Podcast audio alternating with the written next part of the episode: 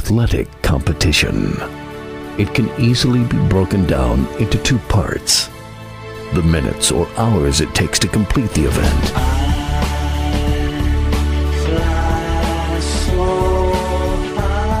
then weeks, months, and years of joy or heartbreak,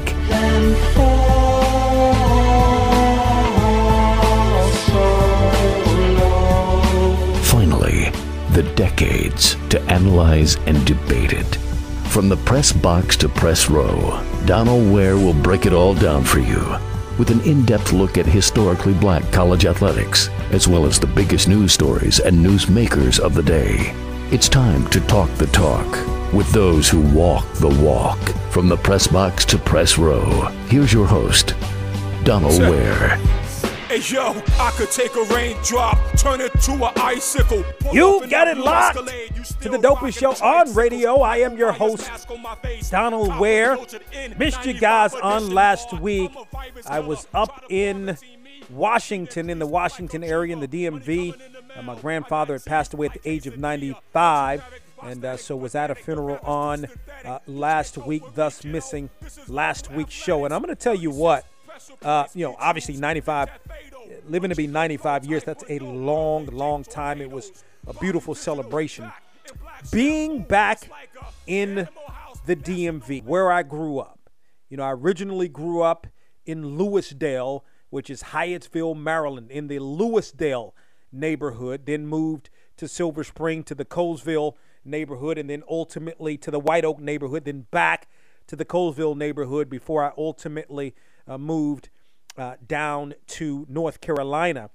And just being back at home was really tremendous, and getting to see family. I mean, I hadn't really spent any time back in Washington since maybe even, I was up there in 2019, but like really briefly.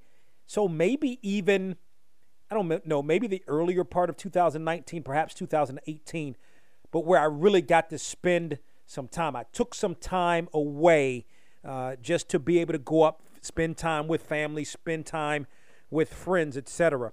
And I'm going to tell you what, it was absolutely tremendous. I had an opportunity, right? And, being in this business, you have an opportunity to meet many, many people. And we've had many, we have conversations, and we'll talk. We have guests on the show almost every week. We'll have conversations with those guests. But, sometimes you don't really, that's all it is. It's interviewer and interviewee. Well, and I think it's interesting because I told some of my family members and some of my friends, I said, oh, yeah, on Wednesday, I'm going to have lunch down in I'm going to have lunch with Doug, and they're like, Doug? And I'm like, oh yeah, down in Ashburn, I'm going to have lunch with Doug Williams. They're like, and I just know him sort of as Coach Williams, right? As Doug, right? And knowing him over the years, having him on this program, going back to 2007 was the first time we had him on the program. He, it was when Eddie Robinson had passed away. He was in personnel with the Tampa Bay Buccaneers, made the call to the Buccaneers, had him on the show, and really been in contact with him pretty much ever since, even when he became the head football coach at Grambling. And we, of course, did the Box to Row coaches poll, and sometimes I'd have to say, hey, can you email your ballot for the week? And he, of course, he ultimately would say, yeah, oh, yeah, I got you, no problem, and would do it. So, it was the first time that it wasn't interviewer, interviewee, but just a couple of guys having some conversation, talking some HBCU football, right? Just talking about life. And I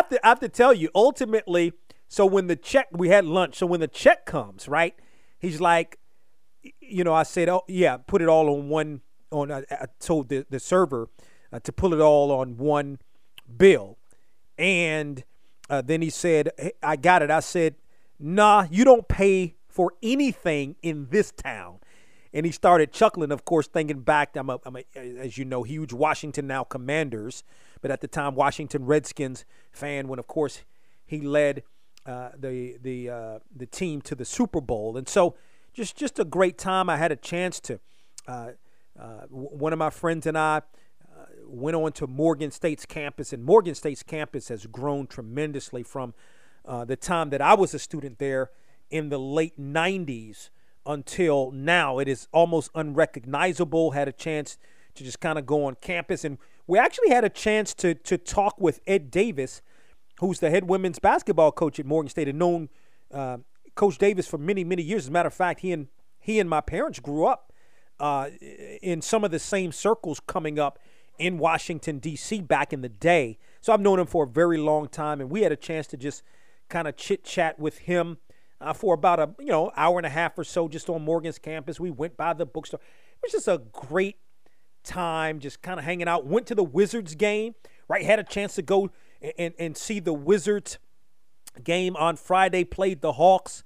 As a matter of fact, Kristaps Porzingis didn't play in that game. He played the next night. They played on Sunday and dropped 25 points in a victory for the Wizards, by the way. And I really think, like I was talking about when we talked about this a month ago with the trade deadline, I thought this was a good trade.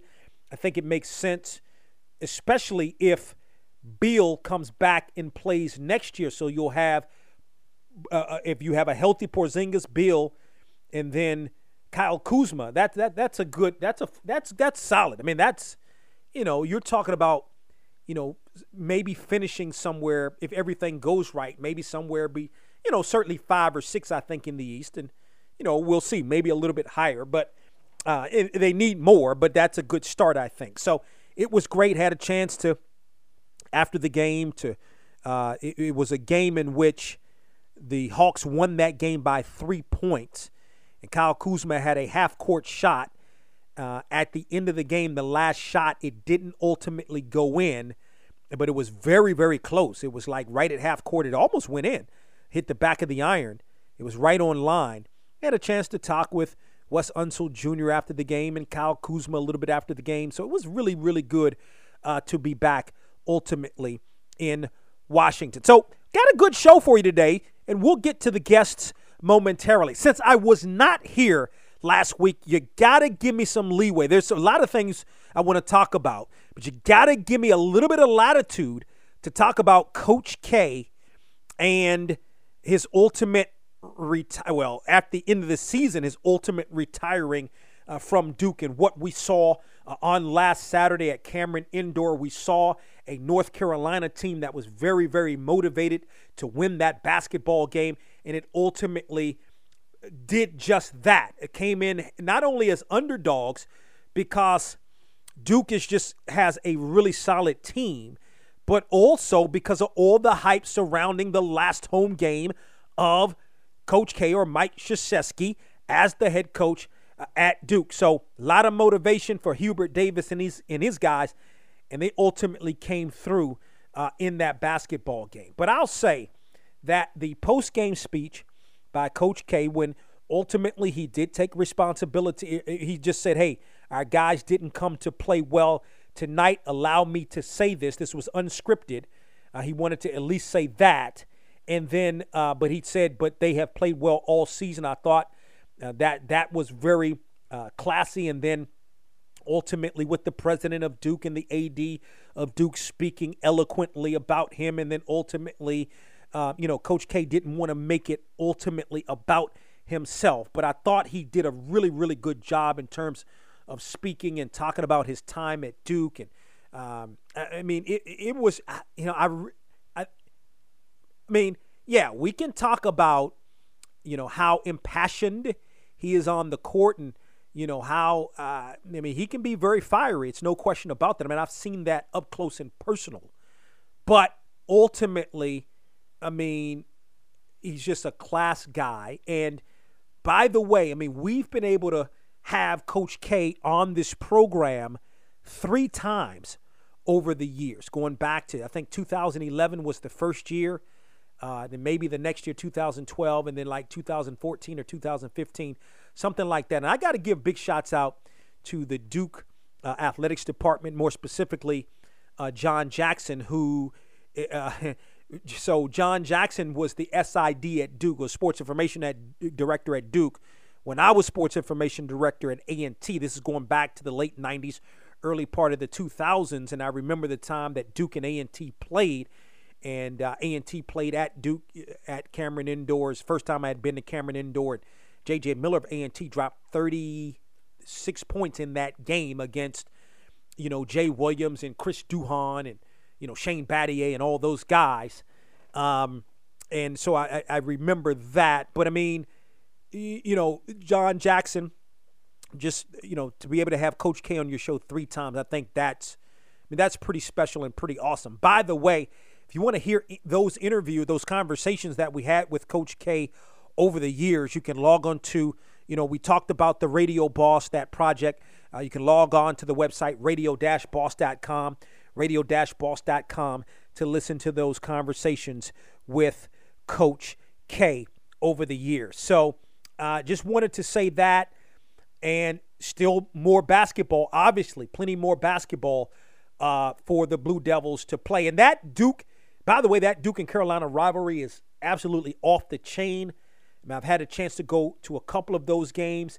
Believe me, it is cool when they're playing at Carolina, but it's off the charts when the game is at Duke, because Duke is so small. Carolina's facility, I think, holds like 19 or 20,000.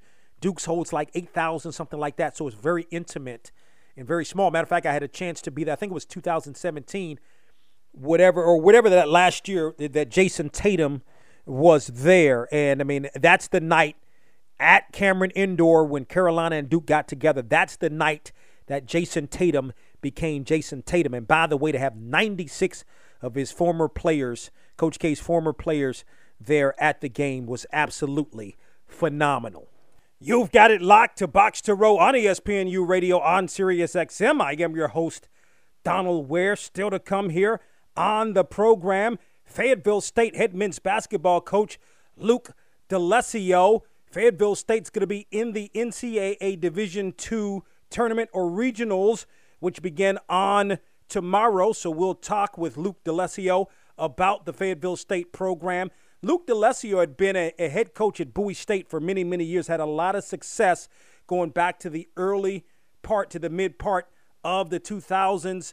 It didn't work out at Bowie State. It had been an assistant coach for a number of years, and now is the head coach. And this is I believe it's his third season as the head coach. And if you go back a couple of years ago, Fayetteville State was in the CIAA championship game, CIAA tournament championship game against Winston-Salem State, where the Rams ultimately prevailed. But Fayetteville State able to win it, had a chance to see them play. The Broncos play this year. It's got a good team. Luke D'Alessio, the head men's basketball coach at Fayetteville State, going to join us on the program. Also, today I'm going to have some follow-up thoughts on the Art Bryles situation.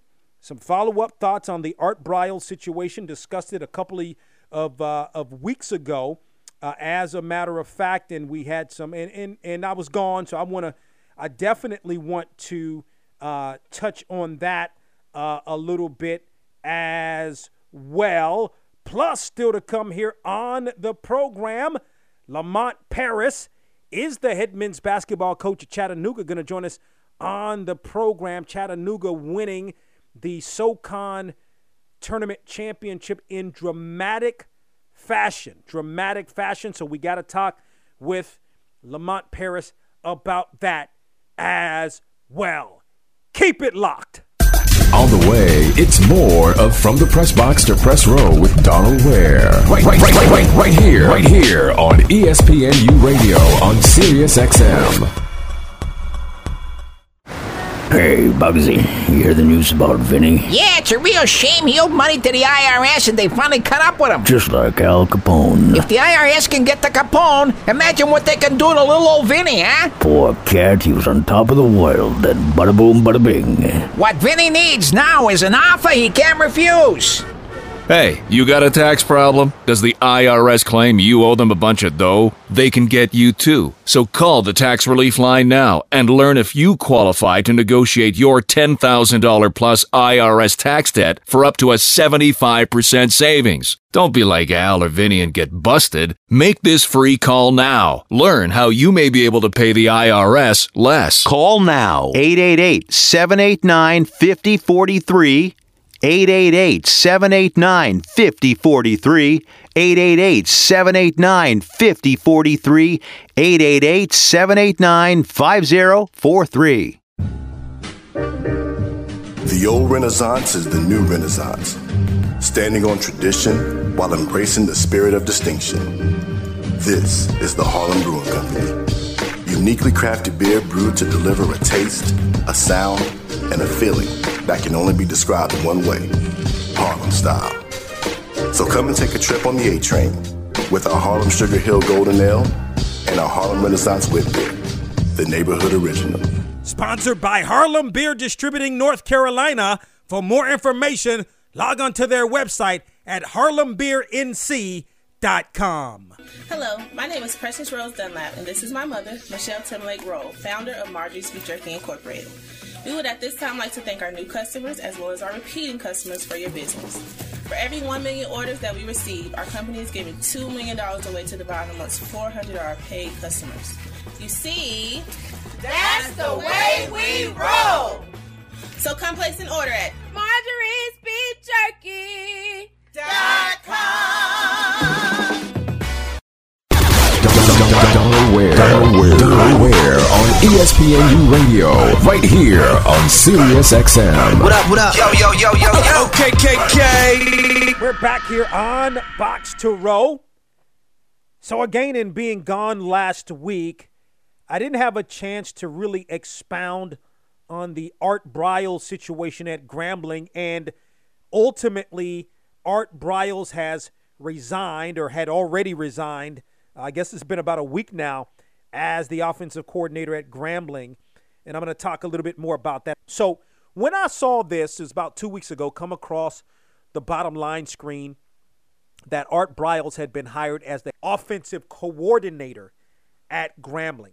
My first thought took me back to Bryles' days at Baylor as the head coach, and while I couldn't remember everything specifically that had happened with him in terms of the scandal with sexual allegations levied against his players, I just remember it being a bad situation. I wouldn't say it, and Baylor has gone through some scandals and some bad situations. You can go back to the early part of the 2000s, I believe, when one of the players, basketball players, killed another player and then tried to cover it up.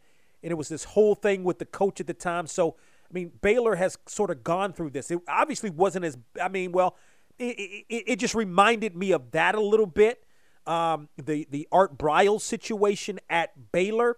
So I'm thinking to myself, wow, that, I don't think that's a good hire at all. But as I said at the time, I mean, I guess Grambling has to do and this was a couple of weeks ago when I spoke about this, that Grambling, I guess, has to do what it feels is best. But I mean, I look at this, I look at that, and I'll just, say this.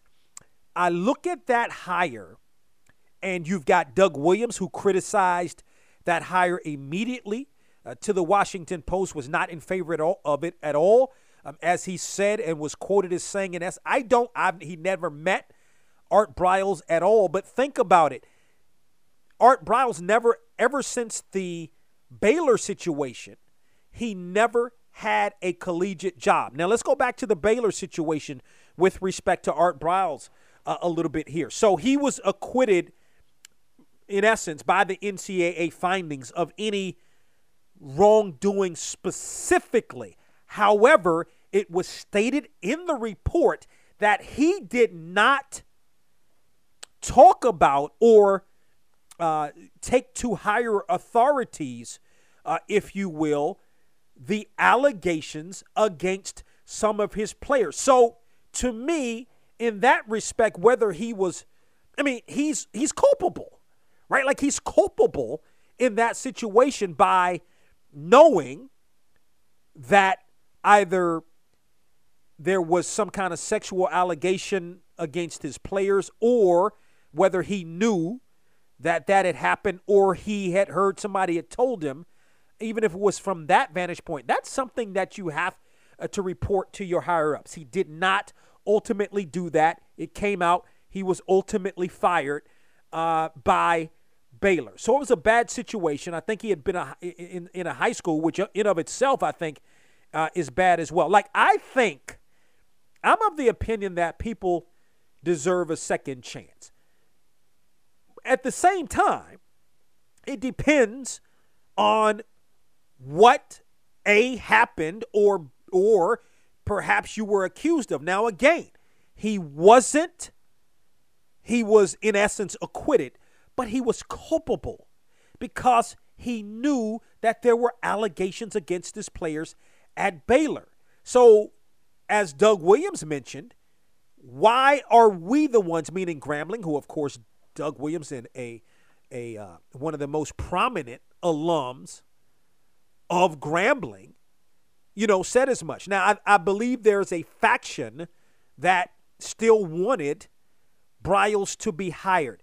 You know, I can't get on board with winning at all costs.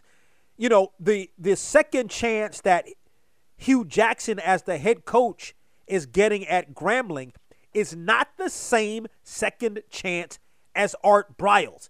With respect to Hugh Jackson, he just didn't have a lot of success as the head coach with the Browns, with the Raiders. You can look at any number of things that ultimately happened there as to why he did not have success. Maybe he didn't have the support. We can argue all of those things. I mean, at the end of the day, his record, at least with the Browns, spoke volumes, okay? So, you know, and then also, I mean, Hugh Jackson's not getting off to a good start at all. He's had a couple of missteps. You look at the misstep with Brian Flores when he ultimately said in essence, that Flores, that he was paid by the Browns to lose games on purpose, and then ultimately walked that back. So that was bad in of itself. Then you have this Art Bryles situation as well, and then Bryles ultimately resigned. He ultimately resigned because he said he didn't want to bring this kind of scrutiny to the university. So he ultimately stepped down. Not a good look at all, I think, for Grambling. I think that there's a couple of missteps here by Hugh Jackson early on. We haven't even played a game. Hasn't even coached a game.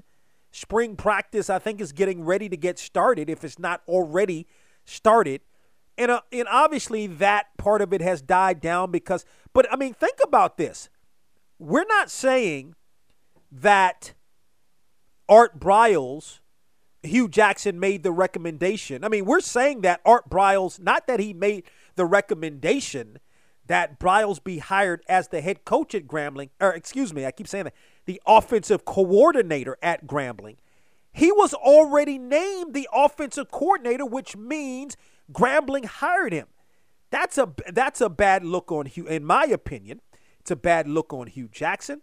It's a bad look on Grambling State University for that to ultimately have happened.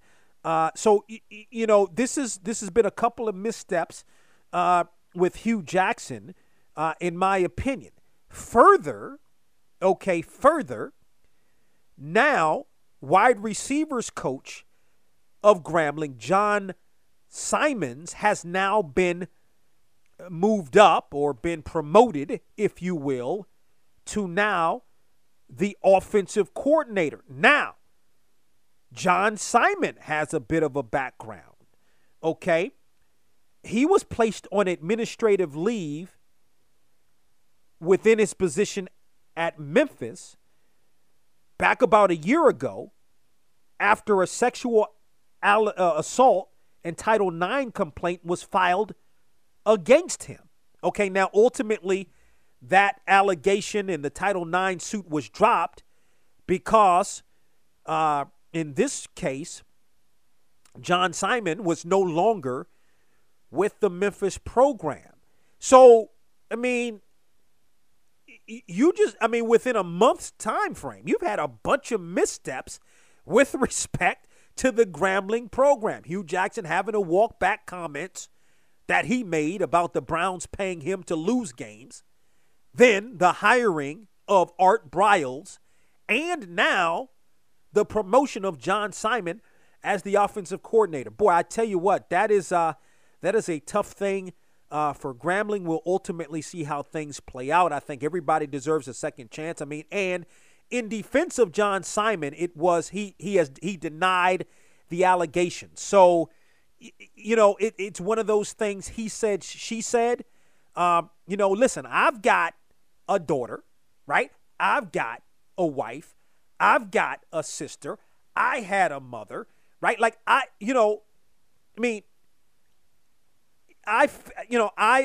feel a certain kind of way about this situation and these particular hires. Again, in the Simon situation, again, we don't know exactly what happened in that situation. With respect to Bryles, okay, we do know, at least from the NCAA's report, okay, that he ultimately was, he knew about it and didn't do anything about it. You know, so you're culpable there. I mean, and it's not, that's bad. I mean, that's really, really bad in of itself. So we've got some missteps there at Grambling, and we'll ultimately see what happens with Hugh Jackson as the head coach at Grambling. It's a high-profile hire. There's no doubt about that. But, man, I tell you what, there's been some missteps within that program very early on. Your thoughts, hit me up via Twitter at BoxToRow, BoxToRow. The Chattanooga men's basketball team won the Southern Conference Tournament Championship in dramatic fashion, and the head coach of Chattanooga, Lamont Paris, joins me next.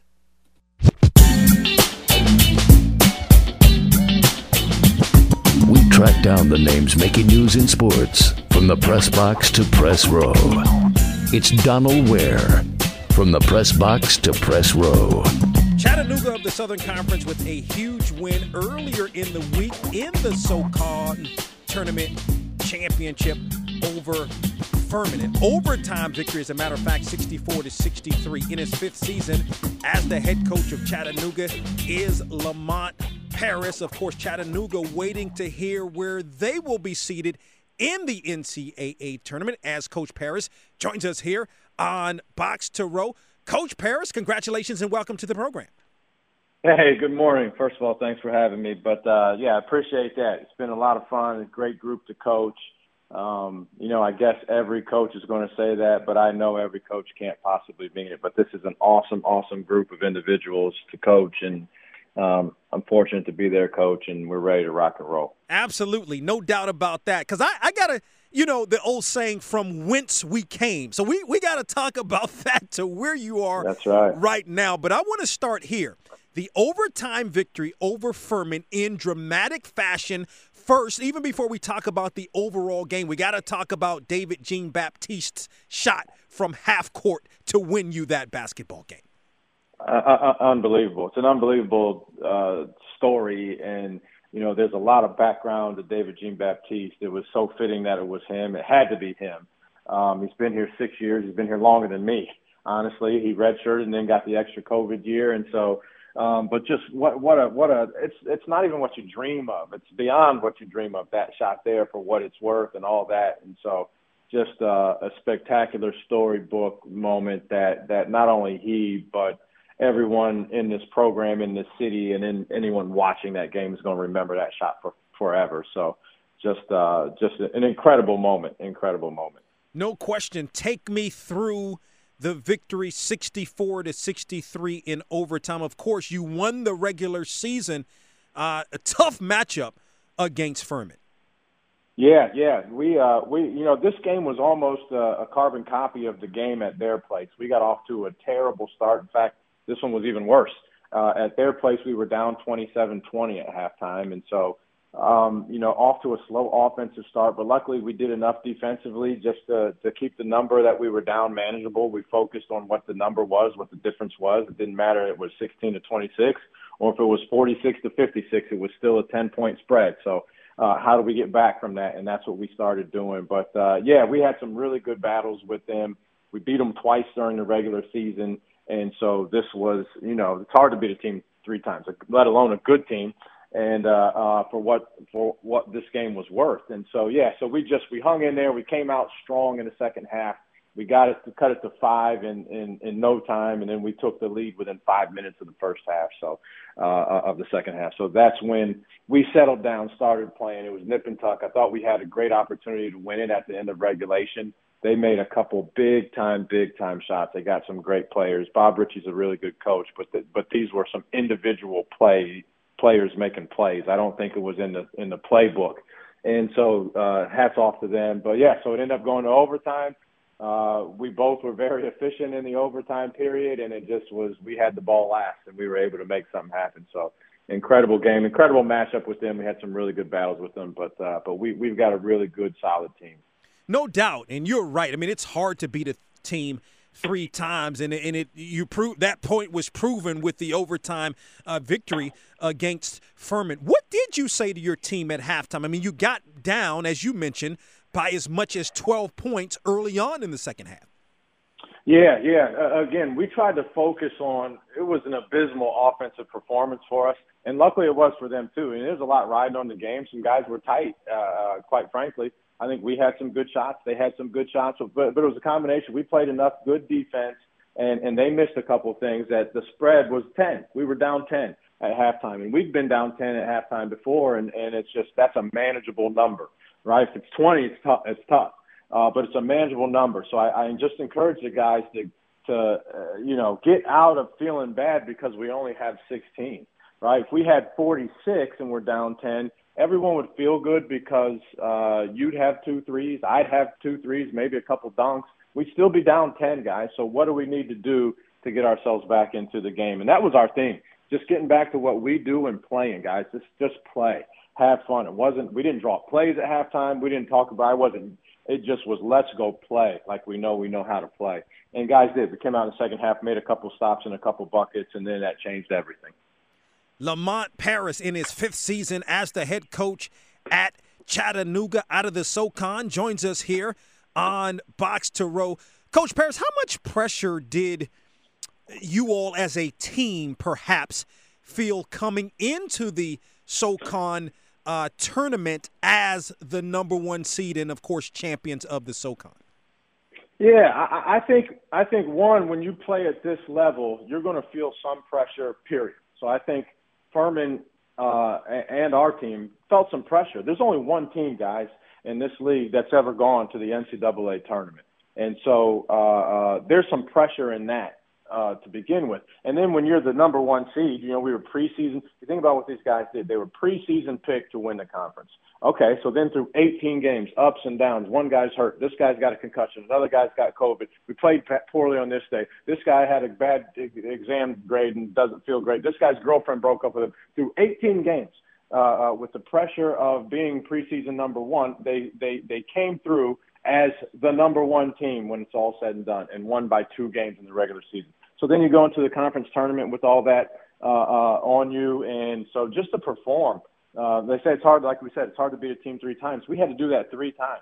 And each of those games that we won was the 3rd time we had beaten each of those teams. So a lot stacked up against these guys. A lot, you talk about it, but we've got an older, mature group.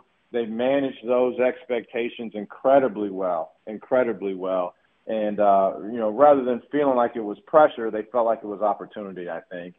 And that helped them, be consistent in what they were doing and be able to win the regular season, the conference tournament. They just don't hand those things out. It's a very difficult thing to do. It's a huge accomplishment for our guys, and I'm glad to get on here and talk about them to that end. Absolutely. I mean, You know, you look at Silvio D'Souza. I mean, he was very consistent for you, a double-double, 17 points, 14 rebounds. In the game, he was 7 of 10 from the field. Can you speak specifically to his play in the win over Furman? Yeah, sure. And before I do that, I always like to talk about him as a human being. He's an incredible. My life is made better on a daily basis when I say hello to him, and he makes me smile. But anyway, but yeah, as a player, he's a dominant force physically. He's one of the most powerful guys that I've ever coached or coached against in my entire career. And that's a lot of good guys and a lot of strong, physical, powerful guys. But yeah, he's just, when he's active, like he was in this game, he affects the game in so many ways, whether it's a block shot, a rebound in a crowd, an alley-oop dunk, running the floor, whatever it is. He can make post moves around the basket too. But just when he's active like he was in this game, it impacts the game in such a dramatic fashion. And so it was huge for him. Our go-ahead bucket, I mean, we were up 1 actually, but to go from 1 to 3 at the end of the game came on a tip-in by Silvio, and it was just some extra effort. He's a force of nature out there, particularly when he's being really active. Lamont Paris, in his 5th season as the head coach at Chattanooga, joins us here on the program. I mean, you look at Silvio, right? Then you look at, we talked about David Jean-Baptiste, the guy that has been getting it. All your players have been getting it done, but the guy that's leading you, I'll put it like that, in scoring, Malachi Smith at 20.1 points per game throughout the course of the season. This kid is just a sophomore for you. He is. It's hard to keep that in your mind. And, you know, every now and then you forget all these guys are young, and he'll say something or do something, and you'll say, that's right, he's just a sophomore. But but he doesn't play like that, that's for sure. He just has a knack for making the right play. We've asked him to do a lot. We moved him to the point guard position. He's got really good size. He's normally played off the ball. We moved him to the point guard position and asked him to make more decisions and asked him to get more guys involved. And he's done a tremendous job of that, as well as scoring. You know, the funny thing is that normally when a guy scores 20 a game for a whole season, it's hard to do for a whole season. There'll probably only be 10, 11 guys that do that all year. But for a whole season, oftentimes it turns into that they were a high-volume guy, and that's how they ended up continuing to score 20. He did it as an efficiency guy, and that's really, really, really hard to do. He leads us in assists. He's up there in rebounds too, probably second maybe on the team in rebounds, and most of all, a great kid. So what he does, it's a hard job to do, and have to do that every single game and count on it. And if you play poorly, we're going to lose. A lot of pressure. And so for him to rise to that occasion on a consistent basis, 34 games into it, is extremely impressive. Couple more thoughts with Lamont Paris in his 5th season as the head men's basketball coach at Chattanooga. And as I mentioned early on, Coach Paris, you look at your 5 years in. You've progressed and gotten better, especially from a record standpoint each and every year. That first year was tough, though, 10-23. So can you speak to that first year, and then how you've been able to progress each and every year to finally, in this 5th year, 27-7 currently, SoCon regular season and tournament champions? Yeah, it's been a process, and I've been fortunate in my career. I haven't done a lot of losing, to say the least. I've just been very lucky, good, call it whatever you want. But yeah, so that was there was a lot of humility involved in that. But at the same time, I recognized that's where we were and who we were. So rather than try to quick fix it in a way that was maybe unreliable, we started building. I wanted to build, and I wanted to build in how we were going to do things every day, how we were going to practice, and how we were going to be as students, how we were going to communicate, how we were going to respond to coaching, how we were going to respond to adversity and successes, how we were going to be with our parents and thanking them for the opportunities that we've had in life. Like, it started with all of that. It started with all of that. And then we finally, ultimately, one day progressed to basketball. I didn't do one basketball thing with this team when I got here for at least a month. And we impacted so many other things that the final byproduct ended up being championship-level basketball. And that's just my plan. It's my strategy. I've seen it, lived it, been around it so many times. I've sat on the sidelines in probably 25, 26 NCAA tournament games. And so you see what makes guys tick. How do you get there? What's conducive to winning? What's not conducive to winning? And you take all that in and you see that, and I just transfer my experiences onto these guys, and they've accepted that and allowed me to coach them. But, yeah, so we built up. We got some really good players, some great kids. That have developed, and here we are, and we're winners. And last year, you know, we started off 9-0 last year, and we got one vote in the top 25. And so COVID didn't hit us, so it was about to happen last year, but we had to wait a year for it, and so it made the wait all that more special. Last thought, Coach Paris, we appreciate the time. I mean, a lot of conference tournament championships are going to be decided this weekend. You've got, you know, you guys were early on with the SoCon, so you have maybe a little bit more time for preparation. I mean, I look at the RPI. You guys are 35 right now, so maybe you should expect to receive a decent, at least, seeding. Can you take us through how you're preparing now for next week's NCAA tournament? Yeah, I love the fact that ours is early. Guys get to enjoy a little bit. And the other thing that we have the luxury of doing now is that we can practice and practice us and practice timing on our stuff and practice and troubleshoot some things, right? I think if you finish on Saturday of next week and then you find out where you play on Sunday, your first practice is going to be dedicated only to who you're preparing for. And so we get a little bit of time to practice for ourselves. We're taking a couple of days off here, get rested up. And guys are spending some time doing that with our training staffs and whatnot. And so we'll get back after it today, get in there, work on us for a couple of days, and then, yeah, start to find it. We'll enjoy the moment of finding where we're going to play and who we're going to play, and then we'll get back at it. We'll roll our sleeves up and start preparing specifically for somebody else. But it's a great time for our guys, an unbelievable experience, and I couldn't be happier, not for the fact that I'm coaching in the NCAA tournament, but for the fact that I've been a part of providing this experience for these guys. Chattanooga has progressed in each of the 5 seasons that Lamont Paris has been the head coach there, capping it off this year with the SoCon regular season and tournament championship, a 27-7 record as Chattanooga will find out on Sunday where it will play in next week's NCAA tournament. Lamont Paris, the head coach of Chattanooga, joins us here on Box to Row. Coach Paris, really appreciate the time. Continued success to you and Chattanooga. Awesome. Thanks, guys, for having me on the show. I really appreciate it, and go Mocs, baby. Coach Paris, the pleasure was absolutely all ours. Fayetteville State head men's basketball coach Luke D'Alessio is up next. The old Renaissance is the new Renaissance, standing on tradition while embracing the spirit of distinction. This is the Harlem Brewing Company. Uniquely crafted beer brewed to deliver a taste, a sound, and a feeling that can only be described in one way, Harlem style. So come and take a trip on the A-Train with our Harlem Sugar Hill Golden Ale and our Harlem Renaissance Whip Beer, the neighborhood original. Sponsored by Harlem Beer Distributing North Carolina. For more information, log on to their website at harlembeernc.com. Now, back to From the Press Box to Press Row with Donald Ware on ESPNU Radio on Sirius XM. Donald Ware.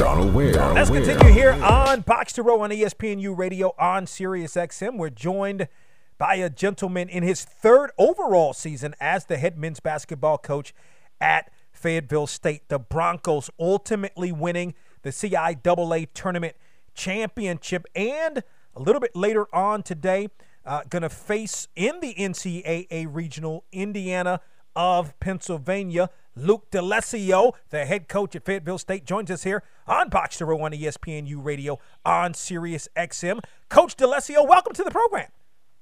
Well, thank you, Donald. Appreciate you being on your program. Absolutely. You know, I can't believe this. We've been doing this since 2005, and you had some great teams back in the day at Bowie State, which we can talk more about that. And I don't recall. I guess we've never had you on the program, so it's good to have you. I got to start here. It's your second CIAA tournament championship for you as a coach in the CIAA. Talk about that 65-62 victory over Virginia Union last Saturday in Baltimore. It was a great, great game. Virginia Union's got so much tradition. If you're going to beat anybody I think they won like 17 CIAA championships. They're well coached. That system's been in place since Coach Robbins. They got extremely good players. One of my former assistants, Fred Burrows, was also the assistant at Virginia Union right now. So there's a lot of connection there. And you know, if you want to win the tournament, nothing is easy in a tournament because all the teams got quality coaches, quality players, but Union's got that mystique about them. And for us to play them in a championship game and beat them, we had to be mentally tough and physically tough. And it was a great game for people to enjoy. And I thought the crowd was outstanding out there. You know, there was a great crowd in Baltimore, being for the first time ever in Baltimore. You know, the city showed us a lot of love and support, which was great for us. Yeah, I had a chance to see your team play against Shaw. As a matter of fact, earlier on in the season, got a really, really good team. So for you, where do you guys sit right now? Now we'll talk more about Indiana of Pennsylvania and what they bring to the table. 21-8 on the season. Your thoughts on the season to this point? Well, it's been a really difficult season for like a lot of people. All the issues that we have gone through, this year with personnel, people getting hurt. A lot of people lost loved ones. The COVID stuff. I missed 3 games. We had because of bomb threat, we had to cancel. We had to switch our senior night to Methodist College. But the thing is, these guys always have that goal to try to win a CIAA championship. We were close 2 years ago, and the seniors on the team, Jalen Seegers and Darren Dixon, and I told them, look, you guys are getting a second chance to do this. Not too many people get a second chance to try to win a CIAA championship, and their focus the whole year, the last 2 years, was trying to win a championship because it was so close last time. And that's what, kept the team motivated. And we went through some tough times. We lost our starting point guard, but we persevered and got better and better as the season went along, and we were ready for tournament. I thought we played really well in tournament. Luke D'Alessio in his 3rd overall season, 2nd on the court as the head men's basketball coach at Fayetteville State, joins us here on Box to Row. Let me take you back to February the 12th at Winston-Salem State. And you mentioned a couple of years ago, it was your first year coaching at Fayetteville State, playing in the CIAA tournament championship game against the Rams. Again, February 12th, you lose that game at Winston-Salem State. Tough loss, last-second shot by Winston-Salem State gets you. And I know that had to stick with you, especially going back to the championship game in the tournament 2 years ago. What did you tell your team after that game? You guys have won 5 straight games, including the CIAA tournament championship. My goal, too, was, to try. That's a tough place to play at. I mean, that's like, it was hot in there. It was so hot in that gym that, I took off my jacket, I took off my tie, I rolled up my sleeves, I took my shirt. It was like we gave everything to that game. And to lose, like in a loose ball, and the guy just turns, Hicklin just turns and makes the shot, and we're up by 1. We gave everything that we had in that game. I said, I'm proud of the effort. I didn't like the outcome, but we competed. We could easily fold it. That was because we were down like 6 points with like about 4 minutes left. So, I really thought that, it's going to take a really great effort on somebody else's part to beat us, because we already lost 3 conference games, and they're all close. Lost that game at the buzzer, game to Johnson C. Smith, and an overtime game to Livingstone. So we've been playing well in the conference. Now, the other thing is, I was also conscious at that point for that game, honestly, to make sure we get a number 1 seed in the tournament. And even if we lost that game, we just had to win the last 2 games. And the tiebreaker was we beat them by 12 points. I just couldn't lose the game by 11. So I was back in my mind, too, trying to – because you want the number 1 seed in the tournament. And we did end up winning the next 2 games, and we got the number 1 seed. And, I'm proud of this team all year long, because early in the season, we're going through some growing pains, where we didn't compete. Like, we played Union at their place. They really, took it to us. We played Benbrook. They beat us pretty good in the second half. So, we had to go through a transition period, and I thought we did pretty well throughout the season, and we got better and better. Boy, so. You mentioned Jalen Seegers early on. That guy can really – I was super impressed with him. He can really, really play. Speak to his play overall this season and helping to lead this Broncos team. The thing is with him, I always thought, in my opinion, he's the best all-around player in the conference. And he's a humble kid that he'll do anything that I ask him to do. And what separates him a little bit is he'll also rebound, block shots, and play defense. And he can score 20 points a game. you know, especially like Darren Dixon was hurt, you know, for part of the season. He was getting like 20, 25 points a game. But then when Darren came back, you know, he got less shots, so his average went down. And he's willing to do anything to help us win and win that championship. And that trickled down to the whole team because of the way he approached the game and the way he did things. And that had a really great contagious effect on the rest of the team, that the only thing he cares about is winning and getting back and trying to win that CIAA championship. That's all he talked about. He didn't care about individual stats. He's up for the, you know, HBCU All-Star game at the Final Four. Great. I'm really missing him because him and Darren Dixon were the most important recruits I got my first year, because I thought those two kids would be the ones that, you know, would take us to the next level, and they both did. Luke D'Alessio, the head men's basketball coach at Fayetteville State, joins us here on the program. How have you, Coach D'Alessio, grown as a coach? 10 years at Bowie State, you won a CIAA tournament championship. You made a Final Four appearance, but there was obviously a big gap where you were an assistant at North Carolina Central, some other places before you became the head coach at Fayetteville State. So how have you grown as a head coach, and then more specifically now in your third season at FSU? I mean, honestly, you know, I was pretty young when I first coached at Bowie State. We made that Final Four my fourth year. So, you know, I actually got better as a coach. You know, I'm just, you know, more detail-oriented. I look, because I worked some really good coaches, Jimmy Patsos. I worked with, you know, LaVell Moten. I coached in Ireland for a year. So I picked up some things that I didn't do in the past with my teams, because I never really had a mentor in terms of helping me coach. I did things on my own.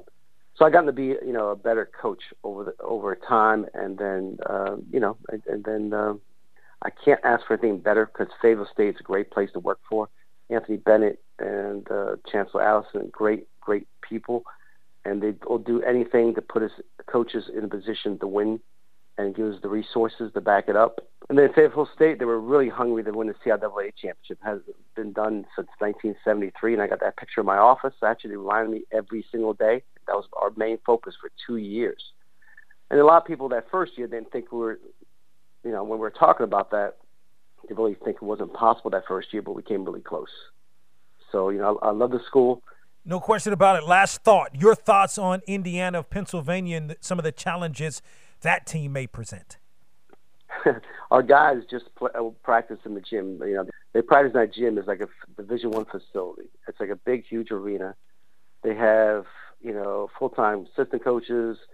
They have big-time recruiting budget. They run their program like Division I program. And they have great, tremendous fan base and the money behind their program. And they have a coach, Joe, that I've known for a while, and he's really, really good. So it's a tough challenge, especially when you're playing a game, you know, at their home court with their home fans, which I think they expect like 3,000 or 4,000 people at the games, all rooting for them. You know, the thing I liked about them is they're a really good defensive team, and they run some really good sets.